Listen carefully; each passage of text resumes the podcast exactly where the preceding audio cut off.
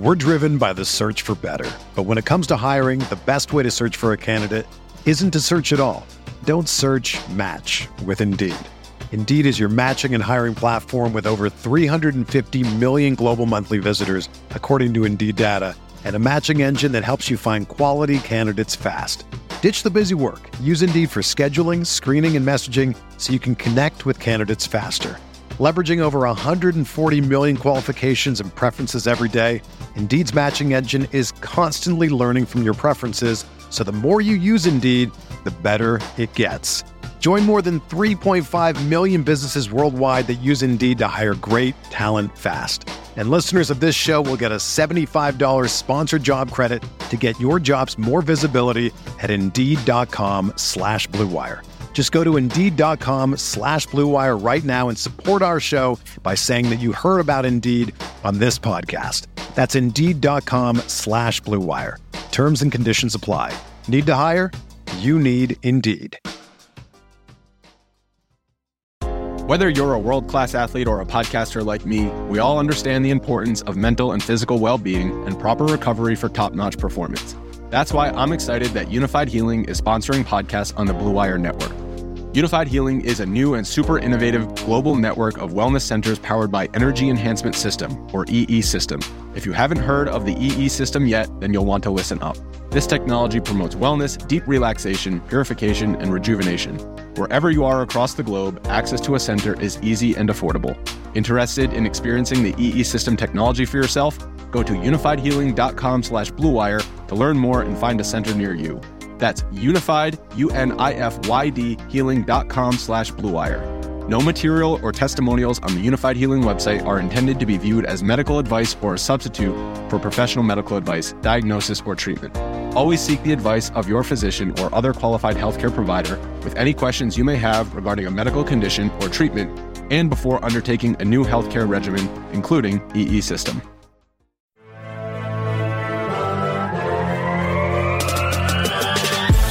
Twenty minutes a day, 365 days a year. This is the Pack a Day Podcast.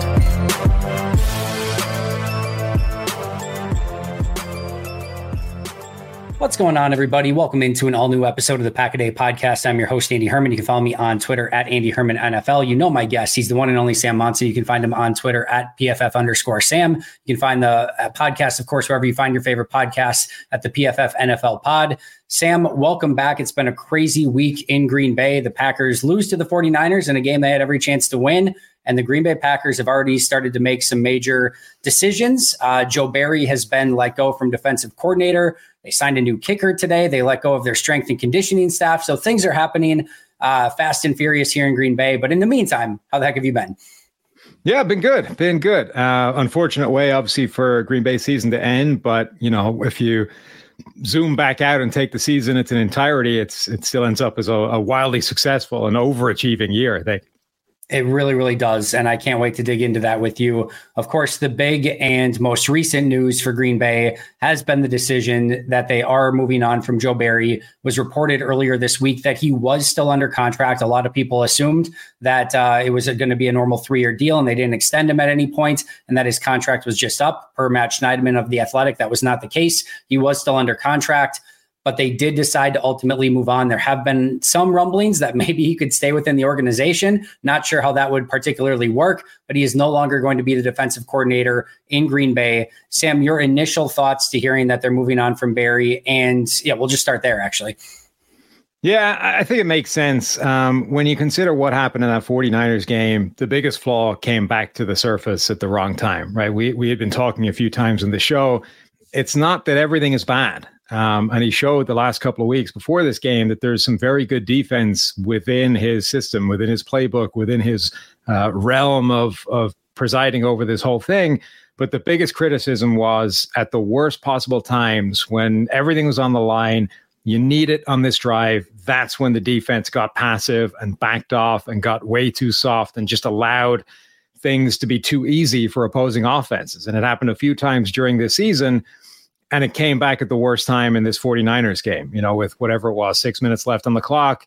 The 49ers have been struggling. Brock Purdy hadn't been playing well.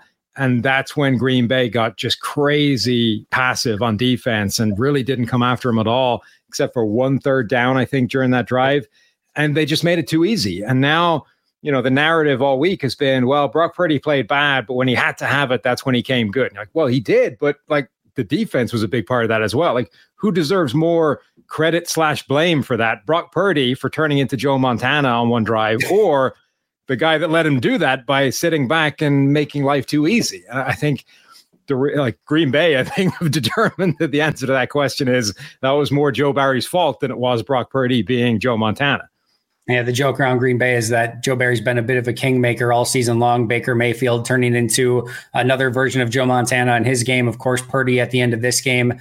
Who can forget the Tommy DeVito Giants game on Monday Night Football? That's been a bit of his MO. And, and kudos to you because right before that drive happened, you tweeted it out. You said, like, this is a huge drive for Joe Barry and this defense. And I'm obviously paraphrasing here, but like, they've been passive in these positions all season long. They can't do it here. And then, of course, they go out and be super passive. And the crazy thing is, I was talking about this earlier this week, is that that was like the worst thing that could happen in that situation. You almost yeah. want to be super aggressive in that situation of like, one, if you make if you get a sack, a turnover, a fumble, whatever it might be, like obviously you probably just win the game.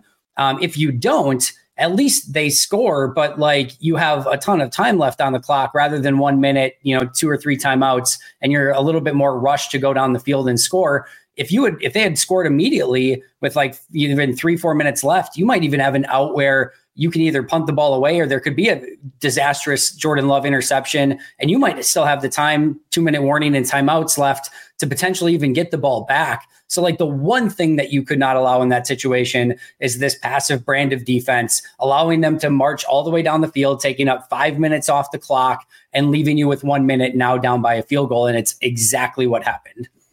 Yeah, the only thing worse than them scoring immediately because you got too aggressive is exactly what happened, which is they still scored, but it took almost all the time off the clock and gave you very little opportunity or made it very difficult for you to answer the score. So it's one of those weird situations where sort of old school mentality actually ends up working against you and the the attempt to be safe is actually the worst thing you can do. It really, really was. And it certainly cost the Packers and it cost Joe Barry in that situation as well. As you look at the landscape right now of potential defensive coordinator candidates, obviously it's extremely early in the process. But is there a candidate that you have on the top of your mind that Green Bay should look to go after, or just even a type of scheme or philosophy? What would you like to see Green Bay do to attack this open position? Yeah, it's tough. We're we're in a strange place right now where previously, you know, Vic Fangio's scheme had been the one everyone was gravitating towards and trying to get guys from that scheme.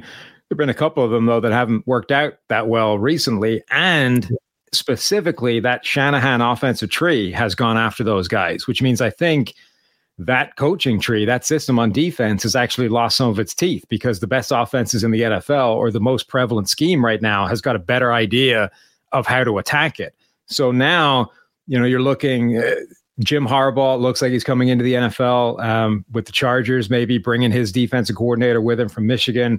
Uh, Mike yep. Macdonald from the Ravens is running the same kind of scheme. Maybe that is the one to try and, and poach guys from. Um, but there's not as many of those guys right now. There's a, a, much smaller tree. The branch is a lot smaller. It hasn't been developing for as long.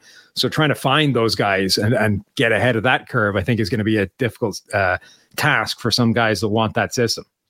Yeah, Anthony Weaver Jr., obviously the Ravens, I think defensive line coach, if I remember correctly. Um, he's the assistant head coach as well. I know that's been a name that's been out there a little bit. Um, there's a couple different directions that they could go in, but I'm with you. Obviously, that if anyone's been watching that Baltimore style of defense, it's been working amazingly, and it seems to be what everyone is going to try to gravitate towards. It's so hard with these trends because you always want to get there at the beginning of it, whereas, like you said, now this Fangio style system is going um, out of vogue and this Raven style is becoming in vogue. I'm really interested to see what type of targets they have in mind. Um, obviously, th- this is a huge hire for Green Bay. I know Matt LaFleur had to get involved from a defensive side of the ball this past season um, and, and really kind of take some of his time away from the offense. And I'm sure he wants somebody to come in and have full autonomy of that position and not have to worry about it as much. He hasn't done great in hiring. Of all, all the things that he's done well, hiring coordinators has not exactly been his forte so far if Green Bay does have legitimate championship aspirations with this young team moving forward, we know they're going to have to develop a top 10 defense in some way. And of course, the one of the best ways to do that is by getting a smart defensive mind in the room. I, I think this is a super important hire for Matt LaFleur. Absolutely. And it's young on both sides of the ball. So it's not like the defense is sort of, you know, established and veteran. You can kind of just leave them to their own devices. Like there's a lot of young players that the new defensive coordinator is going to have to develop just alongside the offense and all those young receivers, et cetera, et cetera. Like it, it is, it's absolutely an important side of the ball for them as well going forward one other Ravens coach, Chris Hewitt, Ravens secondary coach and passing game coordinator, could be another name from that tree. Uh, uh, let's jump back for a moment to Packers 49ers. Tons of opportunities that Green Bay had in this game. The Darnell Savage potential interception, Keisean Nixon had a potential pick. Jordan throws two interceptions. You've got the missed field goal. Um, we'll get to kind of the big picture and sort of the success story of this team in just a moment. But as you looked back at this game, it felt, at least to me, like Green Bay had every opportunity to win, maybe even played better throughout the course of the game, but just could not get the job done when it mattered most. How did you kind of see this game play out, and what was your view of it as you kind of rewatched it? Yeah, much the same. Um, I think Green Bay was the better team on the day, and they just they didn't get enough plays. They didn't find uh, they they made too many mistakes. Didn't find enough ways of getting it over the line, and you know, couple that with Barry's defense getting really soft right when it, it couldn't afford to do that, and gave the 49ers the lead. Um, they did exactly what we talked about. You know, they took the ball again. They went down, scored. Okay, it was only a field goal this time instead of a touchdown. And they had an opportunity on the next drive to do what we've been talking about doing to this 49ers team, which is score first, get a stop, score again, put them in a double digit hole, and change the entire outcome of the game, change the game script completely. Darnell Savage had a pick and dropped it. And, you know, we just talked about Savage last week. He had a great game, the, the previous playoff game. He had, I think, three significant individual mistakes in this game that all of which were huge. I mean, if you're going to screw up three times, I don't know that you could have chosen three higher leverage ways of doing it than the way he did. He dropped an interception, which probably would have been a pick six, but at least a, a, a red zone type of opportunity yeah. to go up a second score. Um, so potentially drops the touchdown. He then misses a tackle on one on one with Christian McCaffrey at the second level that turns into a touchdown. So that's that's like a 10, 14 point swing with two mistakes. And then he gets wrecked one on one by George Kittle uh, on a play that leads to a touchdown as well. So three mistakes that's like 21 points in all going against Green Bay, all of which can at least be attributed in part to Darnell Savage with just three mistakes. And you know, brutal for him because particularly that first one. Okay, a lot of people are going to miss tackles on Christian McCaffrey. Uh, there was another one with his other touchdown as well. You know, and George Kittle's a tough cover. But if a ball is thrown into your hands, you can't drop those. It just the margins are too fine at you know divisional playoff level, championship level. You can't leave those plays on the table, and they did particularly in the in those circumstances early in the game where they could have put the 49ers under scoreboard pressure massive massive opportunity went begging for that one play. And that's unfortunately been a bit of the Darnell Savage experience where one week he's the hero, the next you get completely inconsistent play, and you just don't know what you're going to get on a week to week basis. And that makes it so hard to game plan with a player like that who might come up with a big play or might have one of his better games. And then the next week it's the exact opposite. And you just don't know which one's going to show up. I wanted to ask you in specific about that dropped interception and just sort of a, a, PFF philosophy on that one. Because for me, I graded that as a pretty significant negative play on the day. And I had people say, well, he still had a pass breakup on the play. It has to be positive in some capacity. For me, I look at it and say, if he did something like incredible to kind of break on the ball and like was ranging across the field and had the opportunity to pick, even if it was like the play against the Cowboys a week ago where he like reads it perfectly yeah. and jumps in front of it and makes a play and drops it.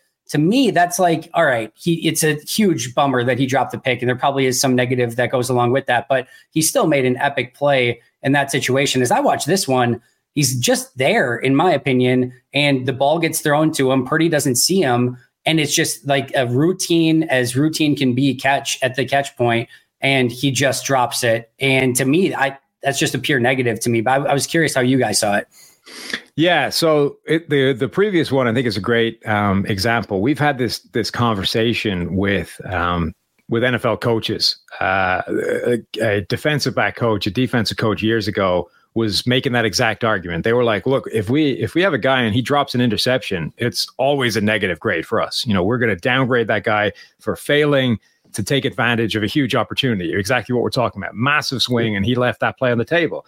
And our point was exactly the point you made about that Cowboys interception. If he dropped that pick, it was still a great break and it was still a pass breakup. That's a positive play. It's just that he left an even more positive play on the table. But yep. you can't say because he had the opportunity to make a bigger play, the one that he did make doesn't count. Like it's still Agreed. if if you take that if he didn't even try and pick it off and he just swatted it down, you'd be like, that's a great pass breakup. It's a positive play. To not give it the same grade as that seems crazy to me, or just yep. not the way PFF works. We're like, it's fundamentally the same play as you would get, and you would get a plus one grade for that. If he catches it and brings it back, it's a plus two grade. It's you know twice as good or whatever. So that that's how we would grade that Cowboys one. And I agree with your interpretation of this one as well. It's not really the same. He's basically just sitting there in in the hole. He's sitting there ready for that play and takes like a step to his left once the ball arrives. It's thrown to him. So yep. it's not the same level of positive to break it up. Um, it's more of a neutral play from his point of view. It's thrown right to him. It's an opportunity given to him, and he didn't take advantage of that. Yeah, we are in lockstep there, and I'm glad I'm not going crazy because it felt like that was the the clear and obvious way to grade it. But I know again that this is always the fun part of it is people see different plays differently. But that's how I saw that one. Again, the the missed tackle and the whole. You bring up a phenomenal point. Like Christian McCaffrey, sometimes you have to tip your cap, and like that's a dude that makes that play and a lot of players and makes other players look silly. But um, it, it's a it's a tough it's a tough scene when like you've got him one on one in the hole and it's an opportunity to make it a I don't know eight or nine yard gain on the play. And instead it becomes a 39 yard touchdown run obviously involved in the George Kittle touchdown. He did have a couple nice plays late in the game but we just like you said we just talked about him as having maybe one of the better games of his career a week ago and arguably one of the the worst games of his career when the Packers needed it the most one week later. It will be interesting to see how Green Bay goes about him in free agencies and unrestricted free agents. I'm very curious to see how Green Bay does it and it, you know what type of deal he gets on the open market this offseason as well. Uh, another key player in this game, almost uh, very similarly, the player that we were talking about on the offensive side of the ball last week was Jordan Love and the phenomenal game that he had against Dallas. This week, I believe he was PFF's lowest graded quarterback in the divisional round, a 54.0 grade. The two interceptions are really, really tough to overcome. I would assume the last one is about as, as bad of a grade as you could possibly get on an individual play, especially with those sort of stakes on the line. Um, he had a pretty nice day up until the first interception. Zach Tom goes out. I don't know how much that played a factor into the pressure and what type, you know, type of pressure he was feeling. But ever since those last four drives, interception, three and out, missed field goal, interception, everything just kind of fell apart for the offense. Hey there. I'm sure you've heard a ton about daily fantasy sports, but I'm here to tell you that you've never experienced anything quite like prize picks. With basketball season here, you can now pick combo projections across football and basketball from the Specials League, a league created specifically for combo projections that includes two or more players from different sports or leagues. For example, LeBron James plus Travis Kelce at a 10.5 combo of three points made plus receptions. Even more fun yet? Do you want to play alongside some of Prize Picks' favorite players like rapper Meek Mill and comedian Andrew Schulz? You can now find community plays under the promos tab of the app to view entries from some of the biggest names in the prize picks community each week. I've had so much fun making prize picks a part of my daily fantasy sports routine. They cover all of my favorite sports, have a ton of variety and different options to choose from, and the player choices are immense. I even had a fun J.K. Scott selection the other day for the Chargers game. I recently had a big win on Saturday morning in a London game, and it just made the viewing experience so much more enjoyable. It's fun, it's exciting, it's easy, and there's a level of creativity and uniqueness about it that I really, really enjoy. So go to prizepicks.com slash packaday and use code packaday for a first deposit match up to $100. That's prizepicks.com slash packaday using code packaday for a first deposit match up to $100. Prize Picks, daily fantasy sports made easy. We're driven by the search for better. But when it comes to hiring, the best way to search for a candidate isn't to search at all. Don't search match with Indeed. Indeed is your matching and hiring platform with over 350 million global monthly visitors, according to Indeed data, and a matching engine that helps you find quality candidates fast. Ditch the busy work. Use Indeed for scheduling, screening, and messaging so you can connect with candidates faster. Leveraging over 140 million qualifications and preferences every day, Indeed's matching engine is constantly learning from your preferences, so the more you use Indeed, the better it gets.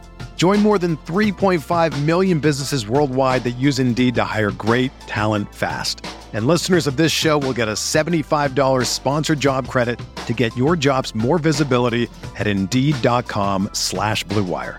Just go to Indeed.com slash BlueWire right now and support our show by saying that you heard about Indeed on this podcast. That's Indeed.com slash BlueWire. Terms and conditions apply. Need to hire? You need Indeed. Another day is here, and you're ready for it. What to wear? Check. Breakfast, lunch, and dinner? Check. Planning for what's next and how to save for it? That's where Bank of America can help. For your financial to-dos, Bank of America has experts ready to help get you closer to your goals. Get started at one of our local financial centers or 24-7 in our mobile banking app. Find a location near you at bankofamerica.com slash talk to us. What would you like the power to do? Mobile banking requires downloading the app and is only available for select devices. Message and data rates may apply. Bank of America and a member FDIC. Yeah, and it, it's difficult to work out both with Jordan Love and with Brock Purdy, you know, how much the conditions played a part of it. Um, you know, like his his first interception is an interesting play as well because it's it's obviously it's a bad play. Like he missed the throw and he missed it by a fair amount. Like it's a and this was it, it almost felt like Jordan Love went back to the player that we talked about earlier in the season where everything was just yeah. inconsistent and he missed way more throws that were that he should have. The ball location wasn't good, the accuracy wasn't good, and that throw was a great example, right? It's it's a simple, open, shallow route right in front of him, and he missed it by like a yard and a half. You know, the, a tight end, Tucker Kraft, a big, tall guy with a massive wingspan, just about got fingertips to it behind him and obviously, that was the worst thing that could happen because it pops it up, and now it's a, an interception. So he gets downgraded for it, but it's it's actually not even a turnover worthy play for us because it required like the tip up. You know, for if he just sure. missed it and it went straight by him, Tucker like six inches more miss of it. Tucker doesn't even touch it and just drops harmlessly into an acre of space. So he gets downgraded for it. He doesn't get a turnover worthy play for it. But that felt like Jordan Love from earlier in the season, where it's just like, why, why are we not making those throws? Like that, that shouldn't be a problem.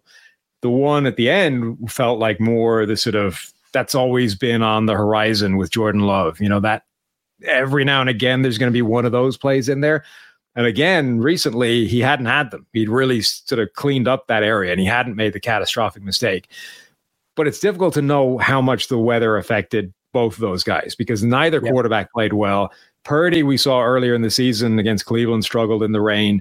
Um, throws like this, the first interception, I, I, feel like he doesn't miss that even in the earlier, you know, inconsistent Jordan Love time. I don't yep. know if that ball just slipped a little bit, and that explains why it's two yards, a yard and a half away from where he wanted to put it. So I'm a little reluctant to sort of hammer him for it, as opposed to just saying it was a wet game the conditions were bad, neither quarterback played well. But ultimately, whether or not that was the cause of it, the reality is we got an earlier version of Jordan Love, and they needed the guy that we'd had for the last sort of, you know, eight weeks showing up in this game. Yeah, they really did. I think that the compliment to Jordan is that, you know, when you saw a couple of those passes in this game, it felt so weird because we hadn't seen it in so long. And I know it, you know, it's, it's only half a season or whatever, and we did see it earlier in the year, but we had come so accustomed to it. Anytime the ball was leaving his hands, something good was happening. There was usually a wide open wide receiver chilling down the field. That when it panned downfield, it was like, oh, there's going to be some Packers receiver just chilling there open. And to see a couple of those plays in this game sort of revert back, and again, maybe the weather did play uh, a role in that as well. Um, I, I, think it's almost like a, a, compliment to Jordan that we just haven't seen that version of him in a while, and I don't think it's going to be something. Hopefully, that um, you know continues moving forward. Hopefully, he just learns from it, but uh, definitely will be something to kind of keep an eye on as we go into next year speaking of kind of the season as a whole and as we transition off of 2023 and start looking ahead into 2024 you mentioned it at the very onset of this episode. The packers had a really impressive season overachieved exceeded expectations. As you look back in this packers season as a whole uh, what did you kind of take away and how do you see them moving forward? Yeah i mean just a massive successful season relative to expectations. I mean, this was not a team that was expected to be in the postseason. They weren't a team that was expected to be good, let alone contending for the playoffs. You know, when eh, everyone thought Detroit would win the division, and then it was sort of which other team that nobody's really talking about could surprise and maybe go on a run. And people brought up Chicago, people brought up the Vikings. nobody talked about Green Bay. And we actually had a few couple of people sort of, you know, email in Packers fans and make the case like, hey, you know, in this optimal scenario, Green Bay could be the team that that shows up. And you're always like, I mean, sure, but it's not likely, right? And that's yep. what happened. They, I mean, they started badly. It didn't look good. It looked like exactly the way everybody was expecting it to look. And then it started to come together. And all of the young players, almost without exception, like the actual development and impact from the youth that they've that they went with. The fact that almost none of those guys has sort of underperformed expectations. Um, ironically, maybe the one that has has been the first round draft pick. Like everything else, though, hit. Everything else hit, and that's insane. Like, and who knows if that's going to be the case going forward? But if that, if their draft that they just had continues to progress the same way, it's going to be, you know, one of the best single drafts a team has had in the last 10 years. And every time a team has one of those, it tends to propel them, you know, into a successful run. Like the Chiefs yep. right now have had one of the best runs of drafting for years of any team. Um, the Seahawks dynasty, you know, the few years of the Legion of Boom was built off like two drafts. Um, the Saints had one where they propelled themselves to the playoffs with an yep. insane draft if you're able to have one of those drafts where you hit on like five guys and they all become cornerstones for you, the value that that saves relative to having to spend to get the same level of outcome on the open market is so huge that it's it's almost hard to fail at that point if you have viable quarterback play. And right now, it looks like both those things are happening at the same time for Green Bay. So it's impossible not to see, you know, next season and beyond, like the future being very bright for this team. Totally agreed and can't wait. It, it, it's almost unfair that it feels like the season's already so far away because we were just sort of getting to know this team and uh, the excitement was building. And then it, of course, comes crashing down against San Francisco. But they should have the foundation that they need moving forward to be successful. As you kind of look at this team, we know they need a new defensive coordinator. That's going to be 1A on the shopping list. But what are your other biggest needs for this team and what are some of the things that they might need to change moving forward? I think that they can really invest on defense almost exclusively. Like I think the offense has shown enough that you can basically step back and say we're good to go. Like these guys all look like they're getting better. All the receivers looked encouraging. The offensive line is good. You can you can never have too much offensive line depth. So you know maybe we'll spend a couple of draft picks there and, and hope we can add some some players. But it's not a it's not a glaring area of need. Let's just focus on defense and, and let's really plow some resources into getting impact players there. But honestly, a big thing I think is just stepping back and letting this team develop. And that's where, like that, it's where I think it's encouraging, or maybe a slightly different feeling to some other teams where, you know, you get these kind of the, everything feels great. It's almost like a team of destiny, and it doesn't quite happen. And there's that terrible feeling that it's gone. Like this was it. This was the chance, and now it's never going to come back again. Um, a lot of the time, it's because you look at how many players from that team are, are not going to be back, you know, because it's hard to keep a roster together. But you've got a ton of veterans, and we're going to have to lose him, and this guy's retiring. And Green Bay's not in the same situation as that because so many of these guys are young. Almost everybody we just, you know, fell in love with as a story and as a, a positive sort of member of this story of this uh, this fairy tale is back next year and theoretically back better next year. So yeah. it makes them a really captivating team going forward. Yeah, I tweeted out earlier this week of what this team looks like if they don't sign a single free agent, draft a single player, if they lose all of their unrestricted free agents, if they do some salary cap cuts like De'Vondre Campbell and don't, and then, you know, Bakhtiari doesn't come back or whatever might happen right. there. And it's like the same team that just went out and challenged yeah. San Francisco in the divisional round, which is really, really fun. Uh, it should be a really exciting journey for this team. And oh, by the way, they have five top 100 picks. They're going to have a little bit of money to spend in free agency. They're going to bring back some of their own guys. And maybe uh, who knows what happens with Bakhtiari, but if they do end up with that back, like that's another key addition too. Uh, I'm I'm so excited about this offseason and obviously getting a new defensive coordinator as well. Uh, transitioning off the Packers for a couple last questions before we get you out of here, Sam. Uh, let me first ask you a Chicago Bears question. Uh, they decide to hire Shane Waldron uh, the, as their new offensive coordinator, obviously most recently with Seattle. Your thoughts on the Waldron hire and and um, you know kind of what that means for their offense moving forward? Yeah, I mean, I think it's a solid hire. I think he's done a good job, um, both of his last stops and and is running the type of offense that can succeed pretty much anywhere. The any time the Chicago Bears make a move from now until April, the, the real question is going to be what does this mean about Justin Fields or Caleb Williams? Like, does this indicate one or the other? I don't think that it does. Uh, if it does, if it means anything for that dynamic, I would say it enhances the idea that Justin Fields might stay there. You know that that because Waldron has success um, recently. You know, getting sort of recalibrating a quarterback, you know, or getting a yep. career year out of a quarterback and, and de- developing that specifically from a passing point of view. It's obviously the area that Justin Fields still needs to take the biggest step in. So if it changes it at all, I think it makes it slightly more likely that they are willing to go with Justin Fields again and do whatever with that first pick, trade it away, or you know even use it on somebody. Um, but I don't know that it changes much.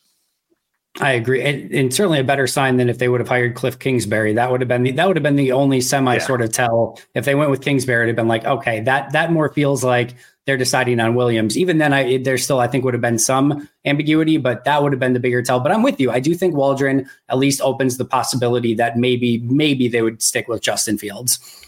And the Kingsbury thing felt more like just research than I don't know what their interest was in him. But if you're thinking about drafting Caleb Williams number one, if you didn't interview Kingsbury, it would just be leave missing an opportunity. It would be leaving something on the table. Like, why would you not bring him in to talk about him and spend his entire interview just asking him about Caleb Williams? Like, there's no downside yeah. to that. So, assuming that's what they were doing, I think that's perfectly sensible and you know a smart thing to be doing.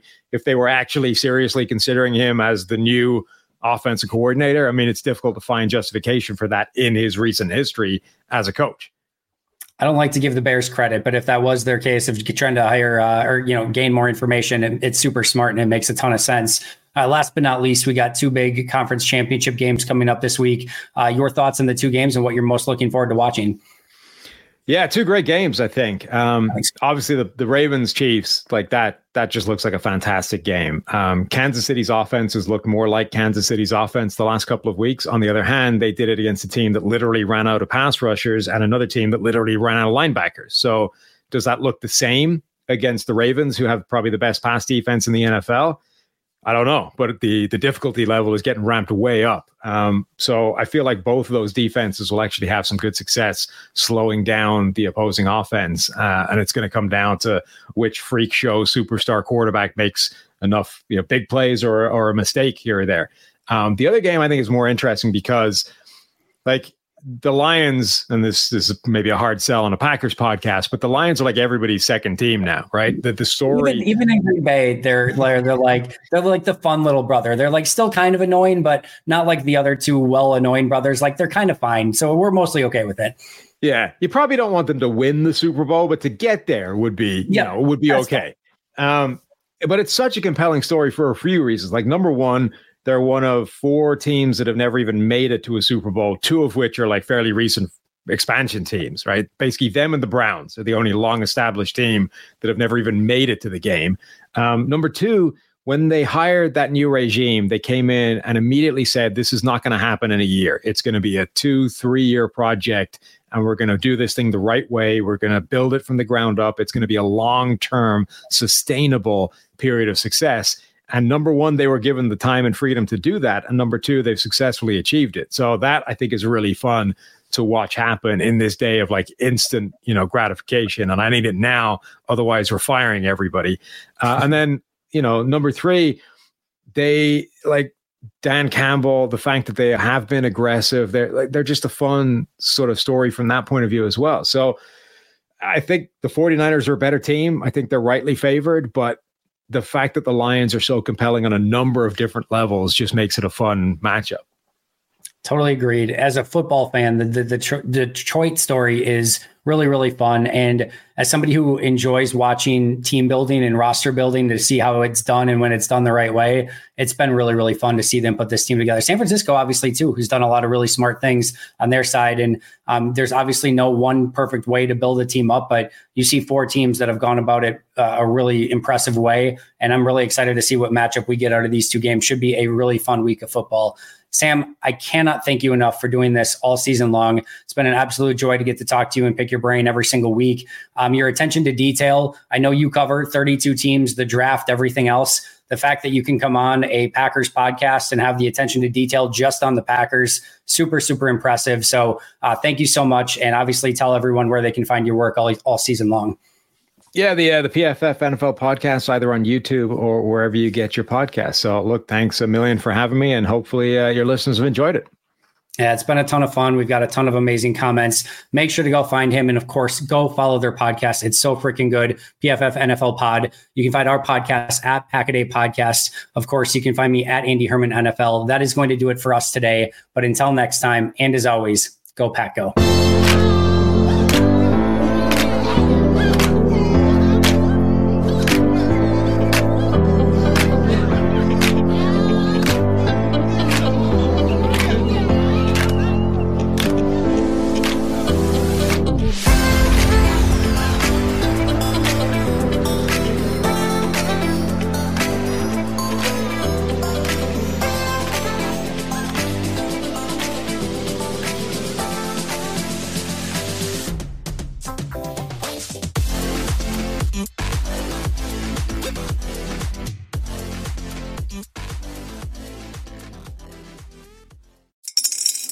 Spring is in the air at Littleton Coin Company, and we want to help you brighten your collection.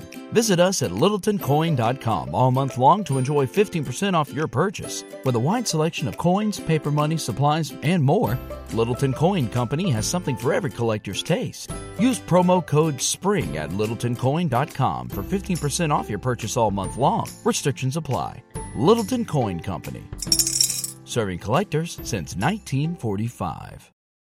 For the ones who work hard to ensure their crew can always go the extra mile, and the ones who get in early so everyone can go home on time, there's Grainger, offering professional grade supplies backed by product experts so you can quickly and easily find what you need.